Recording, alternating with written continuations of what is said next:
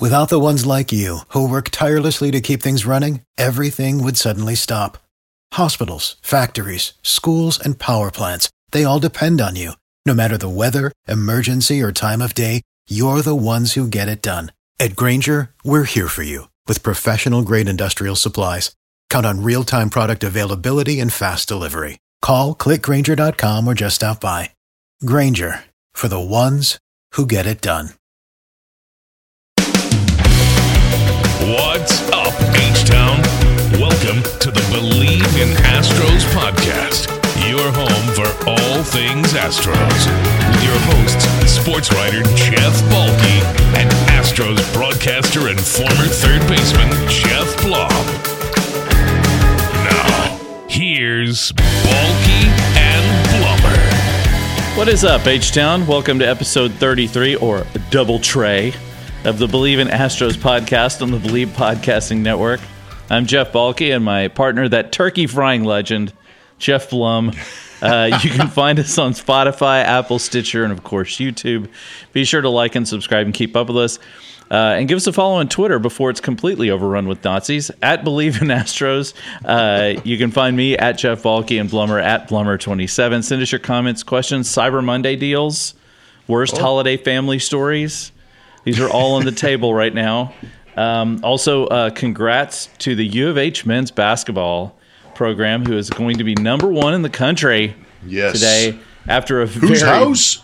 after Coog's house after a very very disturbingly awful game against Kent State. I mean, crazy how that works? neither team scored 50. I mean, I think I score 50 sometimes in pickup games. So it's like 50. That's that was Hey, pretty ridiculous. Of course, we don't There is no such thing as winning ugly. They're wins. wins are wins. ex- that is exactly right. Um, so let's get started today by just a quick recap. Blummer, how was your Thanksgiving? It was fantastic. And if you're watching this on the YouTube channel, I, I look a little exhausted because I am. I, I am tired. it's uh, you know, when we go into Thanksgiving, it's not one of those things you do half-heartedly. You've got to go in full throttle. And we had family in town, and that went well on Thursday. And then we immediately turned around on Saturday and had a, a basically a double friendsgiving. Our triplets had 12 of their friends over and then simultaneously my oldest daughter who's back from Arkansas for the week for the week had her friends over so we had maybe oh. about 35 people in the house for a second friendsgiving slash Thanksgiving Holy. that nobody left until 1 a, 1 a.m. and I'm I'm tired but it was great how about you Was this was was this a, a bunch of like college aged women and high school aged women that were in your? It, it was a mix, yeah. It was a bunch of seniors and f- seniors in high school and freshmen in college. Yes, so it was it, it was a strong mix. It was loud. it was adventurous, and uh, there was a ton of food uh, being crushed that evening on Saturday. But yeah, a lot Did you fun. have to kick people out at one a.m. or were they happy to leave? Like, You know what? We we've established they've or at least our our daughters have established a really good friend group and Mm-hmm. Yeah, we know good. them rather well. So it was you know we got to catch up with a lot of these kids who went away for uh, their freshman years in college. Yeah. And then kind of hang out with the seniors that are outgoing, and uh, you know, so it was. It was some there are, man, there are some that you kick out. There's some that you don't mind if they hang out. I hear that we had ours. We had twenty two in the house uh, on Thanksgiving. Um, we had a massive amount of food, just a tr- huge, over overwhelming amount of food. Um, mostly family, a bunch of friends too, and then after that, we had a little post gaming at some uh, friends of ours who live just like a mile from us. Um, Good. who uh, just they did a remodel in their downstairs, and their main focus was remodeling their bar. So it was a if you've got a bar in your house, you're doing something right. Oh man, they, well we have weirdly we have two. We have one in our house that was that was so had this our house is built in like 70. so it's got nice the classic flex. right. They've got the it's got the classic old like Formica top with the mirrored background and like it's amazing. I would never change it. But then the previous owners built a tiki bar in the backyard by our pool. Oh, nice. So so yeah, so it's I and la- during the pandemic, my project was to rewire it for sound and and everything. So it's like, uh, yeah. So we had a really good time Thanksgiving, and then there was a lot of people in from out of town visiting. So uh, we spent some time uh, hanging out with them over the weekend. So yeah, long weekend like you. Saturday, Sunday was like recovery day. My wife and I both fell asleep Yeah. on the sofa during the Texans game, although we just certainly didn't miss anything. Um, you sound like the Texans offense. Yeah. yeah, exactly. Fell asleep. I will say that on the, on Thanksgiving, weirdly, the song of the day for us was "Strokin" by Clarence Carter, which is a very uh, Clarence Carter's been around forever, right? He was part of the whole Muscle Shoals thing in, in, in the 60s where Wilson Pickett and Otis Redding and all those emerged from. But uh, in the 80s, he did this song called Strokin'. And for some reason, my brother in law and my wife um, just were, wanted to hear it. And I was shocked at how quite quite vulgar that song. that I'm like this is Thanksgiving. I mean, it was it's stroking it- to the east, stroking to the west, and Yeah. you can discern the rest of the song or look up the lyrics online should you so choose. But Um, isn't I'm glad. I mean, you're way more sophisticated and educated in the music department. But that being said, isn't it great the the ability to have the the the ability to have the creativity in your vernacular to be able to sing a song like that and have everybody go, "Is that what he meant?" Is that what they meant? You know, Yes. that was the beauty of the 60s, 70s, and 80s is that there was that little innuendo. They weren't direct Oh, yeah. in what they said, as opposed to now where everything's just, you know, full frontal. But that you got to appreciate that. That's pretty good. Yeah, it was pretty good. And the thing is, Clarence Carter, um, he actually had kind of moderate hits in the 60s, 70s, and 80s, weirdly. Um, he had Patches, which was a song back. It was really kind of a terrible song. It was about a kid whose father died and he had to take over everything when he was 13. He's like, um, he goes, My daddy died that day. He's like, so, you know, he's talking through it. And then in the 70s, he said, he had Slip Away, which is actually a great R&B song. So Carter, he's one of those guys. I have a, a really strong fondness for the under the radar soul and R&B guys. Um, I, you know, eh, those are kind of some of my favorites from the '60s and '70s. The guys that a lot of people, eh, a lot of people just don't really know about unless you grew up black and listened to that stuff, you know. And so I have a real appreciation for some of those. And Clarence Carter is certainly among them. And that song "Stroking," though, I had not heard that in a long time. and I'm like, this song was probably a pretty popular radio song back in the '80s, although I don't recall it. But mm, I, now I, I, just love that Jeff Balke's the guy at think. that I'm going to bring this back during Thanksgiving right now. I mean, look, we listened to it about three or four times, and then we just put on. We had uh, the the Alexa play just uh, play songs by Clarence Carter. So we did a real deep dive into went- Clarence Mm-hmm. you went into Carter while we were making uh, dressing and and the like. Um, we did have a lot of food, and like you, I'm kind of worn out. And of course, I I'm drinking my bottled water today since there's a boil water ban in the city of Houston. Oh, yeah. So it's just post Thanksgiving. That's the wrong time to have a a water ban. I need to I need to wash things. You know what I'm saying? You need to wash and you need to hydrate. So yeah, I'm Yeah, exactly. I'm hydrating a lot. So first things up, let's let's talk a little bit about a rumor that I read that I really want to get your take on this. I know oh, you're shaking your head because you already know it's coming. So Cody Bellinger, who uh, first of all, what he was he was incredible just a few years ago. Completely fallen off a cliff over the last two seasons. He but he for for Astros fans he's most famous for really really being one of the most outspoken anti-Astro people out there. And saying I mean and that's putting it mildly you know ta calling them cheaters and and uh, you know criticizing even Jim Crane the owner of the Astros Yeah. but there is a rumor out there that the Astros might be targeting Cody Bellinger free agency since he was non-tendered by the Dodgers. I just cannot imagine that guy playing for the Astros. I can't imagine him saying that Altuve stole the MVP from Aaron Judge in 2017 and that guy's playing.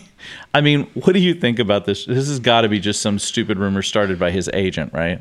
Oh dear God, I hope it. I hope it's just a, the, one of the better troll jobs out there that you know who, that they're just trolling us as fans and testing our limitations. Because the first thing I thought about was, you know, in thinking about the Astros, everything that we talk about the Astros, they make trades, they've signed free agents. How great is this clubhouse? They don't treat it. Everybody's equal. You know, it's uh, a Chas McCormick as a rookie. It's a Jeremy Pena as a rookie being worked right. in with uh, Jose Altuve and some of these veterans, and they kind of show them the way, and they they all work together in the right direction. And I thought about chemistry. You know, you can't, you know, in the industry, quote unquote, baseball, the word chemistry is is also known as noise. And analytic guys block the noise, look at the numbers, and get the numbers in. So there's two negatives right there for Cody Bellinger for me. One is the clubhouse culture. I can't imagine, as welcoming as this clubhouse is, that they welcome this guy in after everything that you just said about him making those quotes and being adamant about the Astros during the sign stealing era. The second one is the analytics. I've never seen a guy regress as quickly as Cody yeah. Bellinger, and for various reasons. So, with those two negatives for me, I'm kind of out on him. But my question is, are you, I don't even know if you're able to answer this, but this is the question I would have for whoever floated this this uh, rumor out there. Where is his value? What is the value of a Cody Bellinger in this market right now? You got to wonder, especially since he's also not a high contact. I mean, the guy strikes out a lot. He, oh my gosh, you know, dude! He's he's like eh, eh, eh, you're just not. It's the absolute opposite of yes. what you would consider somebody to play for the Astros. But even more so, yeah. What is his value um, in this marketplace? I mean, this is a guy that washed out after he was an MVP, right? Isn't that? Am I? He was an MVP, two-time All-Star. He's won a Gold Glove, NLCS MVP. I mean, what Silver Slugger Award, Rookie yeah. of the Year. This what guy's got all the guy? accolades. What happened to this guy? Do we really want to answer that question? I mean, there, there's the obvious one that I feel that nobody's ever talking about is in what 2000 let me look at his numbers real quick because this guy's a career 248 hitter now in his first season as a rookie when he won rookie of the year 267 hit 39 home runs 97 rbis his second season obviously a little bit of drop drop off in the sophomore slump 260 with 25 and 76 which is serviceable Still. that guy provides value and then you've got his mvp year in 2019 where he hit 305, 47 home runs, and 115 RBIs. And then crazy, crazy thing happened COVID, and the letter comes out against the Astros. He ends up hitting 239. He has 12 home runs, shortened season. We know that. He played, what, thir- uh, 56 games that season. So you discount the COVID season. And then you wake up in a full season of 2021, 165 batting average and 306, wow. 350 plate appearances. Last season got 550 and hit 210. Now, the obvious thing, we'll discount COVID, so 2020 is a wash, and the Dodgers end up winning the World Series. So you kind of you kind of ignore all of that. Mm-hmm. 21, 22, be- way below subpar. Yeah, and there's a lot more scrutiny around the league. And how about this? sign stealing is taken away, supposedly, we think, quote unquote, mm-hmm. and he struggles. What else kills me is that pitchers are now being tested for the sticky stuff, so their spin rates are a little bit different and they have to adjust, and therefore you should be a better hitter. But you're right. right. Zero contact, zero damage. Where is the value? The other thing that kind of shocks me about Cody Bellinger hitting 210, 165. That's insane. The dude can float. He can flat out fly lay down a bunt, infield base hits, but you're but you nailed it with the contact. This guy does not bring contact to the table. That's a huge issue for me. I, it's hard for me to imagine anyone going from 305 to 165. I mean, yeah. it was almost literally cut his average in half. I mean, yeah. that's just that's insane kind of drop off. And as as a fan, uh, I, you know, there are plenty of guys where you could say, like, I remember the the most controversial probably signing by the or return by the Astros was Carlos Beltran, right? Mm-hmm. Um, where he had left after being here a season and then left for free agency, went to the Yankees, finally came back as a veteran. But the difference with Beltran was he was an older guy, he was matured. Um, he understood the fans were going to be frustrated, but it was it was business. It wasn't a it wasn't anything personal with him. I mean, he wanted to make a lot of money, and he did make a lot of money, right? But um, with this guy, if, if you bring this guy in, he's probably going to get booed by his own fans pretty roundly. Um, if yeah. he even is able to make the field, like who is he? Who's they going to take out to put in his to put him in? That, I mean, that's where I question the value of Cody Bellinger. Where does he fit into the situation? That's what every yeah. GM is asking themselves right now. You know, what's the risk versus reward? Um, I would, you know, I would imagine that they would try and sign a, a uh, Michael Brantley back before you oh, sign yeah. back a Cody Bellinger. Mm-hmm. Um, I, I, have, you know, you'd have to go through that free agent list and see what's out there. But that's also my other question: is let's say you do sign Cody Bellinger because I have the utmost faith, utmost faith in Alex Cintron, in yeah. Troy Snider the hitting coaches for the Astros. And let's say they turn this guy around and they do it the right way by teaching him. Let's say Cody Bellinger can actually make an adjustment, which we haven't seen in the last two years. If he comes out and hits 250 with 25 and 75, guess what everybody on the planet's going to say? They're not going to say Troy Snider fixed him. They're not going to say Alex Cintron fixed him. They're not going to say being in this lineup makes him a better hitter guess what they're going to say? They're doing yep. something behind the scenes that's not legal, yep. and all of a sudden you have that coming on again, and that, that's what sucks. Yeah, it really does suck. Well, you know, to hell with all that. Keep Cody Bellinger yeah. floating out there and let him figure it out on his own. Yeah. Um, I will say, we're talking about signing guys. I saw this. I mentioned to you. I saw this really interesting article in the Athletic. I want to get your take. Um, it was an, an article about how it's called "How MLB front office execs continue their quest for an elusive work life balance. And they specifically talk about Chris Antonetti, the executive of the year um, for the Cleveland Guardians. Um, in the middle of the summer, Antonetti took a two week vacation to Italy with his family. Um, and, you know, in the middle of summer, there isn't much work for a GM to be doing anyway. So mm-hmm. it's probably that's probably the best time of year for them to take. And of course, we do know, sort of famously, there are a lot of general managers who say, look, I don't watch the games because they just, you know, because it, it either gets them too riled up or they don't want to be in that moment. They want to focus on things that they can do to improve over time. Um, and they mentioned in this article, they mentioned David Stearns, who, of course, we've talked about on here, potential target for the Astros GM spot, left Milwaukee uh, as the as their head of baseball, left that role basically wanting to have more time with his family. Hmm. And and they talk about the exacting, you know, toll that it can take on these guys to have to work these sort of incredibly long hours and it's difficult. So I wonder, you know, for is this like we talk work life balance has become a much bigger subject in the society you know in general since the pandemic. A lot of people spend a lot of time at home and realized you know what? Maybe i don't want to work in the office 60 hours a week. Maybe i would like to spend some more time with my family. Maybe i would have to like to have some more vacation time or whatever it is. It seems that's seeping a little bit into sports and and sports is such an obsessive uh, you know, uh, obsessively driven profession. I wonder, as especially as a former player, you know the rigors of going through mm-hmm. it. You know how hard this is.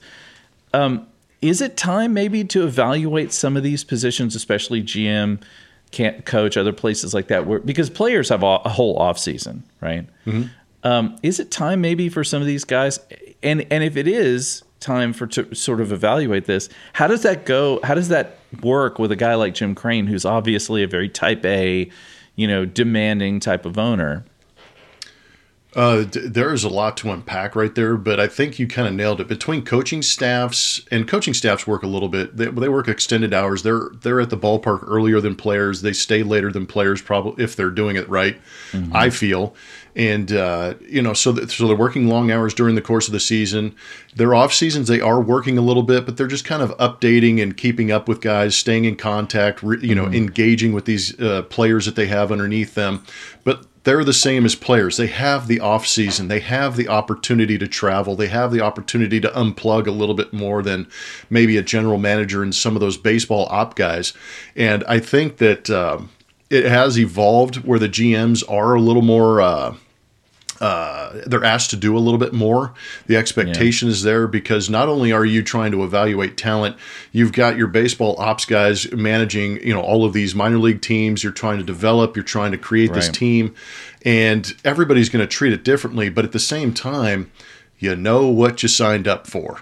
So you better Right. anticipate or find a way to adjust and create that balance. And hopefully you have a strong enough woman behind you to be able, or if, or a strong enough, you know, counterparts, you know, because we know that there are now female GMs coming Right. into the game.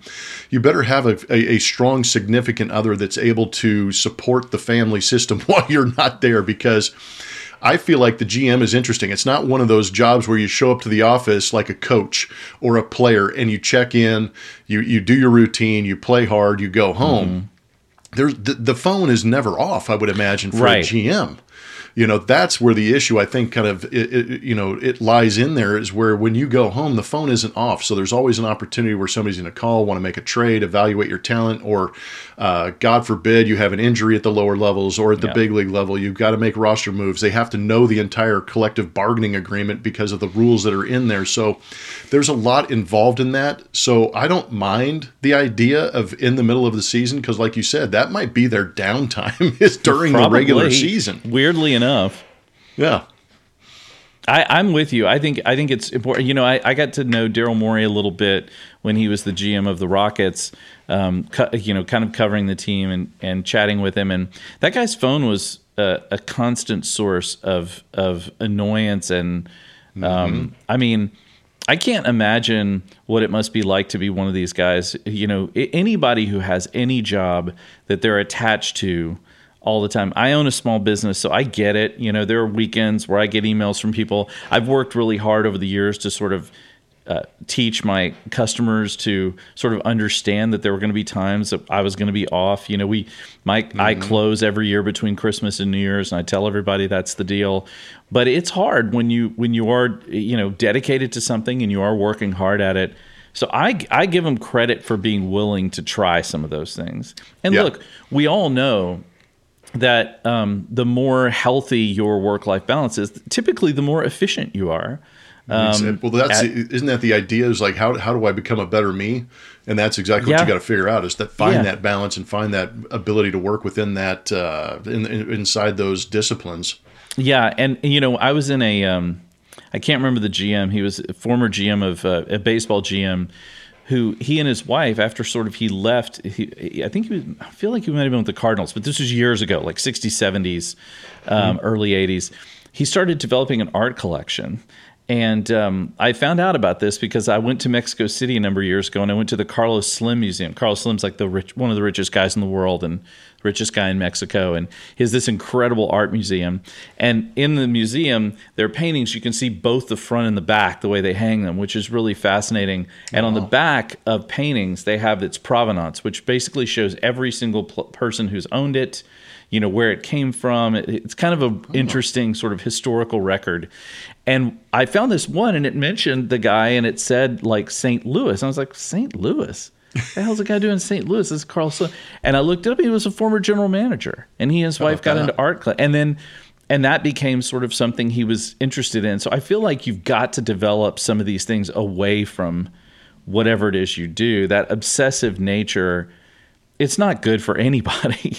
It might be good for ba- it might be good for the baseball team for a while, but there's Mm-hmm. eventually going to come a point where it's just going to it's going to have to ruin you. And I would and of course we all know these guys are hired to get fired anyway.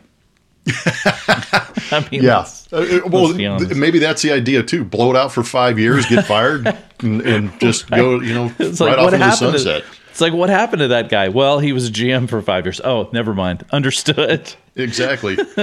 So let's tackle one other thing here uh, in the off season. I I want to start getting into a little bit of looking back and at these at this Astros team and kind of talking a little bit about what we had last year because I think it's you know I don't want to run. I'm wearing my World Series hat that I picked up on Black Saturday. I might add.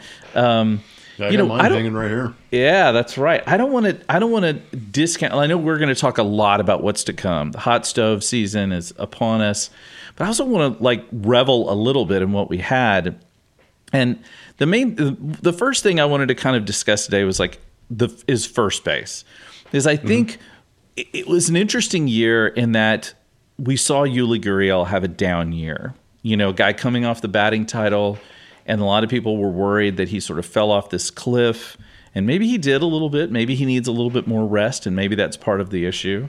Um, but I don't want to take for granted what he did in the postseason because No.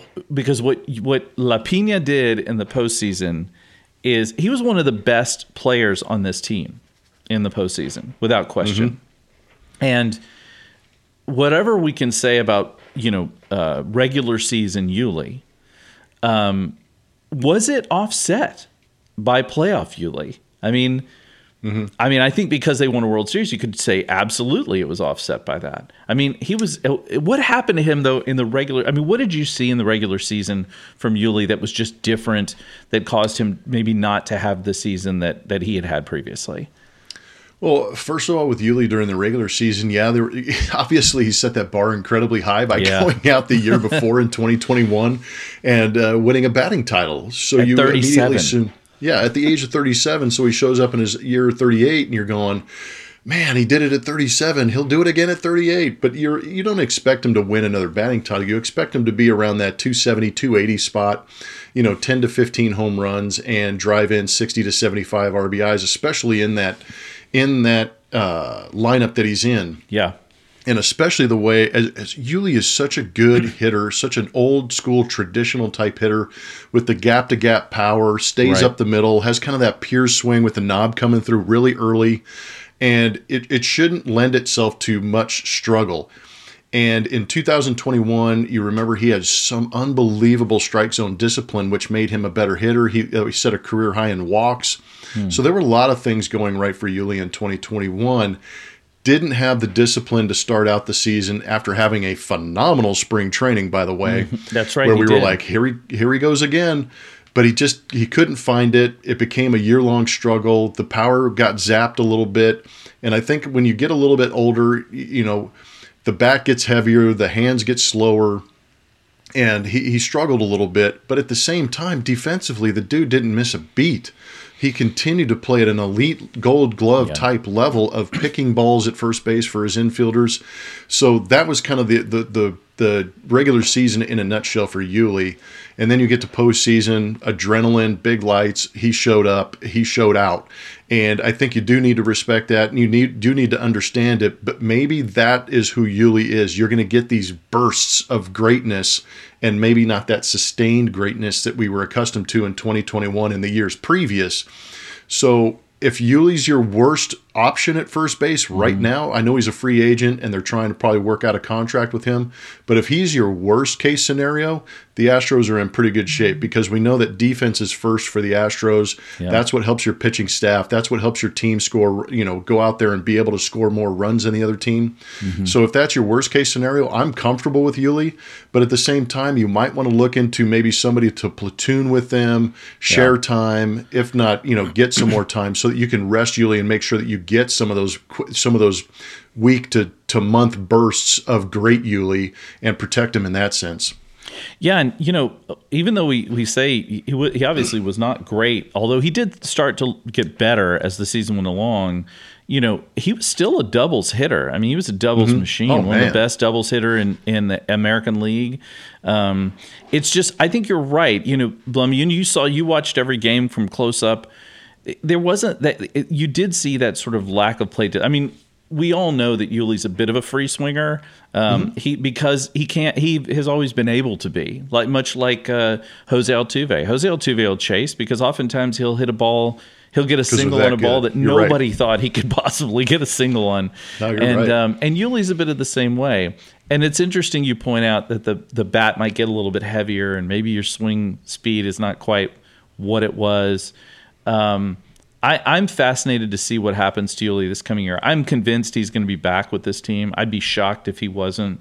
Um, but I'm going to be really fascinated to see because there the, the stat comparison that I saw recently between his games after days off versus his games with the day before were remarkable. I mean, the, the numbers didn't lie. You know, with the day off, he was just substantially better. And in the postseason, he had more time. So I kind of think you're right. If they can platoon him, maybe give him some time at DH or give him a few days off here and there, um, I think you, you could really make the case that his defense um, is enough to keep him at first base as much of the time as possible. Um, and still give him you know some time off here and there and have other people. Look, I'm not. You and I have talked about it. Jose Abreu would look really good at first base. Um, he dropped off a little bit last year in terms of power numbers, but the aggregate of those two guys mm-hmm. would look really good, especially if you can rotate them in in the w- between that the DH role. Um, I, you know, you're talking about so that could be a really potent angle for them to take. I, I really appreciate you talking about the bat speed too, because I don't think we realize when players get older just how much more how quickly it can it can go and how difficult it is to go out there every single year and I mean mm-hmm. to prepare yourself for that. I mean it, weeks and months, right? And now people just all the way through the off season. I mean it's just got to be yeah. brutal. I can't even no, imagine. Well, I, I retired at what I was almost 40 years old when I retired. And one yeah. of the things that I know about is declining bat speed when pitchers are throwing harder. Uh, I, I, absolutely lived it and it, it was frustrating. And, uh, you know, I don't have many, I don't have many regrets in my life, but one of my regrets in my baseball life is not going to a, a a lighter bat or even a smaller bat, going to a 30, you know, I swung a 34 inch, 32 ounce bat. And I really wish those last couple of years I wasn't so stubborn in trying to fight father mm. time and decided to go to a 33 and a half, 31 ounce bat and try and be a little bit quicker to try and speed up against some of these pitchers that were throwing 95 plus with good cutters and things like that. So, you know, I do believe that there's a way for Yuli to adjust to it. Mm-hmm. And knowing, knowing his swing, as well as he does, I think that there he could make the adjustments and still be a viable option in that lineup. I think he's still a good enough hitter physically. It's just, you know, a lighter bat, maybe making a slight adjustment to the swing to be a little bit quicker mm-hmm. because you know as well as I do, as fast as this game is evolving, you need to adapt just as quickly and uh, you know, I don't discount that Yuli would be able to do it, but at the same time, like you said, Jose Abreu or a Josh Bell, I mean, some of those other options out there would be kind of nice. Well, you know, time is undefeated. I mean, it, right? it gets it everybody. Yeah. There's no, there's no doubt that. I mean, it, it doesn't matter who you are. It doesn't matter how incredible you are. Uh, eventually, Mother Nature is going to win, and uh, and you know, and that's the good thing for the Astros is they do have plenty of options. You know, they mm-hmm. do have, and Yuli is the kind of guy who clearly I think wants to be here. I think the Astros want him here, like you've talked about a bunch oh, of man, times. And I don't know if you can discount the Cuban connection thing. You know, no. Yuli is the most popular Cuban player. We don't talk about that at all, but he is in. He's like a he's like an incredibly popular in Cuba. Guys wear that. Kids wear that pocket out. You know, yes. he, like he does this is a great point. In tribute to him in Cuba, like I, I, don't think many people talk about how incredibly popular he is there. He he is royalty in Cuba. You know, I, I, I think you know Jordan. You know, it, we all you know we all look up to Jordan. Jordan looks up to Yuli. Yeah. You know, that that kind of gives you a good idea. And I think that there is a lot of respect between the Cuban players because Yuli is that royalty in the in the country of Cuba. He's kind of that glue guy with the Latin community inside the clubhouse, yeah. but he's also a guy that mixes well with some of the other guys in that clubhouse. But I talked about the noise earlier. This is a noise that I think you have to listen to is Yuli yeah. in that clubhouse. He is a he is a very, very positive force on these guys. And I think that that's something you have to take into account. You think he'd make a good coach? I think he really would. I think I think that I mean we could do an entire Yuli podcast for me because I, am I'm, I'm partial to the veteran guy who's had to work a little bit and, ha- mm-hmm. and, and is still playing well. And Yuli is a guy who came up I believe it was 2016, mm-hmm. and we saw him play his first full season, and he got wrecked. He wasn't used to playing a 162 game season. Yeah. And this was a guy who who didn't just kind of lean back on his laurels and his his status. He got into the offseason, lost like 10 to 15 pounds, got stronger, mm-hmm. and said, How do I become a major league player? And he turned himself into an all star. He turned himself into a, a World Series contending first baseman. And you got to remember, he moved from third base to first base and plays an elite first base at a gold glove level. So, this is a guy who has evolved his game. He's evolved as a as a player for, on defense, and he's also he's got that men, that mentality and that. Uh, I hate using intestinal fortitude just because I think it's overused, but he's got something inside his heart that that mm. motivates him, that, that kind of separates him and allows him to work a little bit harder. And there's guys around there that understand that and watch that and want to emulate that. And I think that's where his value kind of is there.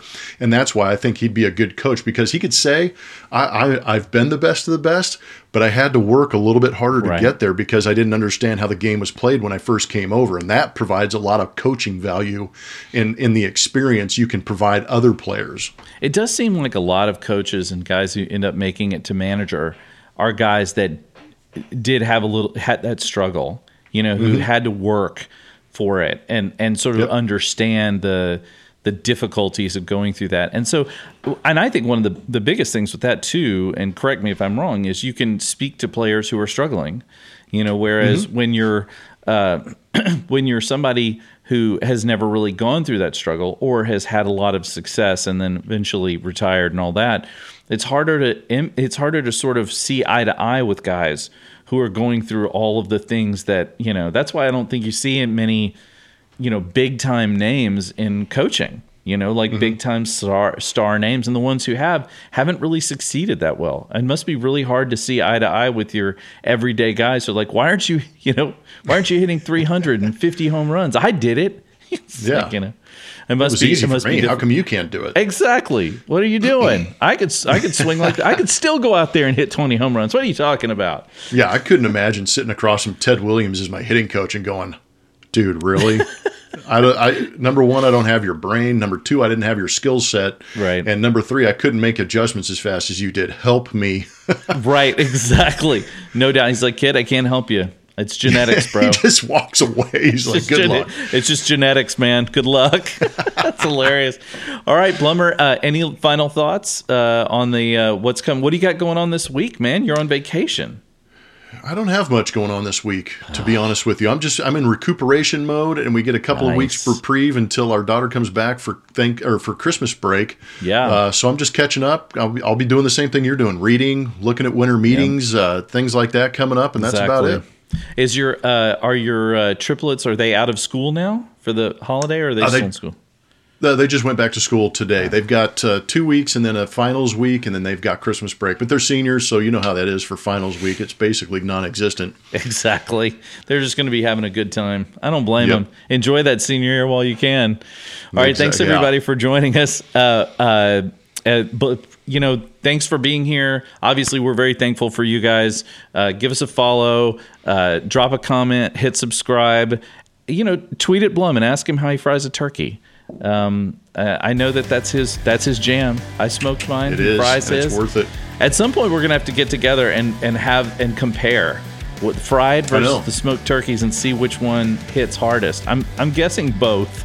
If I'm just making a guess, I'm Yeah, thinking they're it, both. it's amazing that they can taste so different yet so good. So that's kind of Uh-huh. I'm, I'm down for the variety and the taste. Absolutely, I'm with you. Well, thanks everybody for joining us. We will see you this week, and then uh, you guys have a great one and go Astros.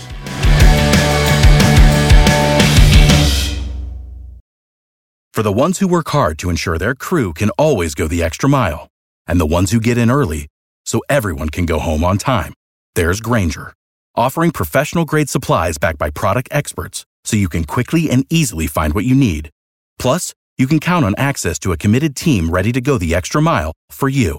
Call, clickgrainger.com, or just stop by. Grainger, for the ones who get it done.